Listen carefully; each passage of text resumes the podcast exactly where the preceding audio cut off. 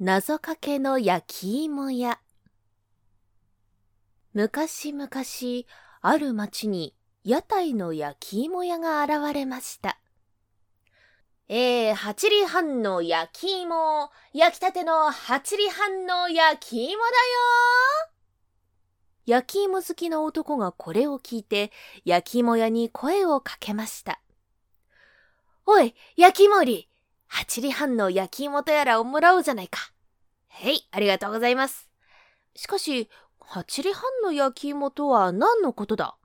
へえ、この焼き芋の味が栗、栗に近いという謎かけでございました。なるほど。栗から少し引いて、八里半か。うまいことを言うな。よし、一本頼むよ。へい、毎度ありー。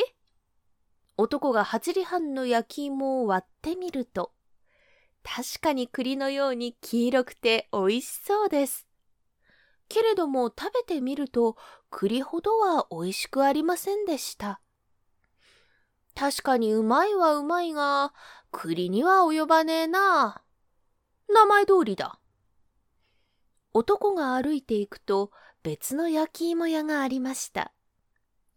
えー、栗飯の焼き芋はいかがですか？焼きたての栗飯の焼き芋。おい、焼き芋や、栗飯の焼き芋とやらをもらおうじゃないか。ところで、栗飯とは何のことだ？へえ、栗より半里もうまいという謎かけですだ。ほうほう、それで栗飯か。男が食べてみると確かに甘くて栗より美味しい焼き芋でした。わあ、うまかった。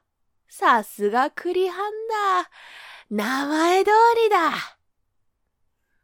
男がさらに歩いて行くと、また別の焼き芋屋がやってきました。えー、ジューリの焼き芋はいかがですか？焼きたてのジューリの焼き芋。焼き芋や、ジューリの焼き芋とは何のことだ？ああ説明するよりも食ってみりゃわかるだ。今度の焼き芋屋はえらく態度の悪い焼き芋屋です。まあ、八里半、栗半と来てどんどんうまくなってるから、このジューリの焼き芋はもっとうまい焼き芋に違いない。男はそう思ってジューリの焼き芋を食べてみたのですが、芋が悪いのか、硬くてゴリゴリしています。とてもまずくて食べられたものではありません。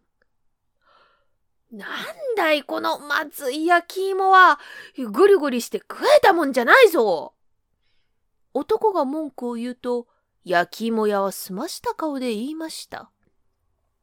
だから十里と言っただろうゴリとゴリで十里。焼き芋がゴリゴリしていて当たり前だ。なるほど。確かに、名前通りだ。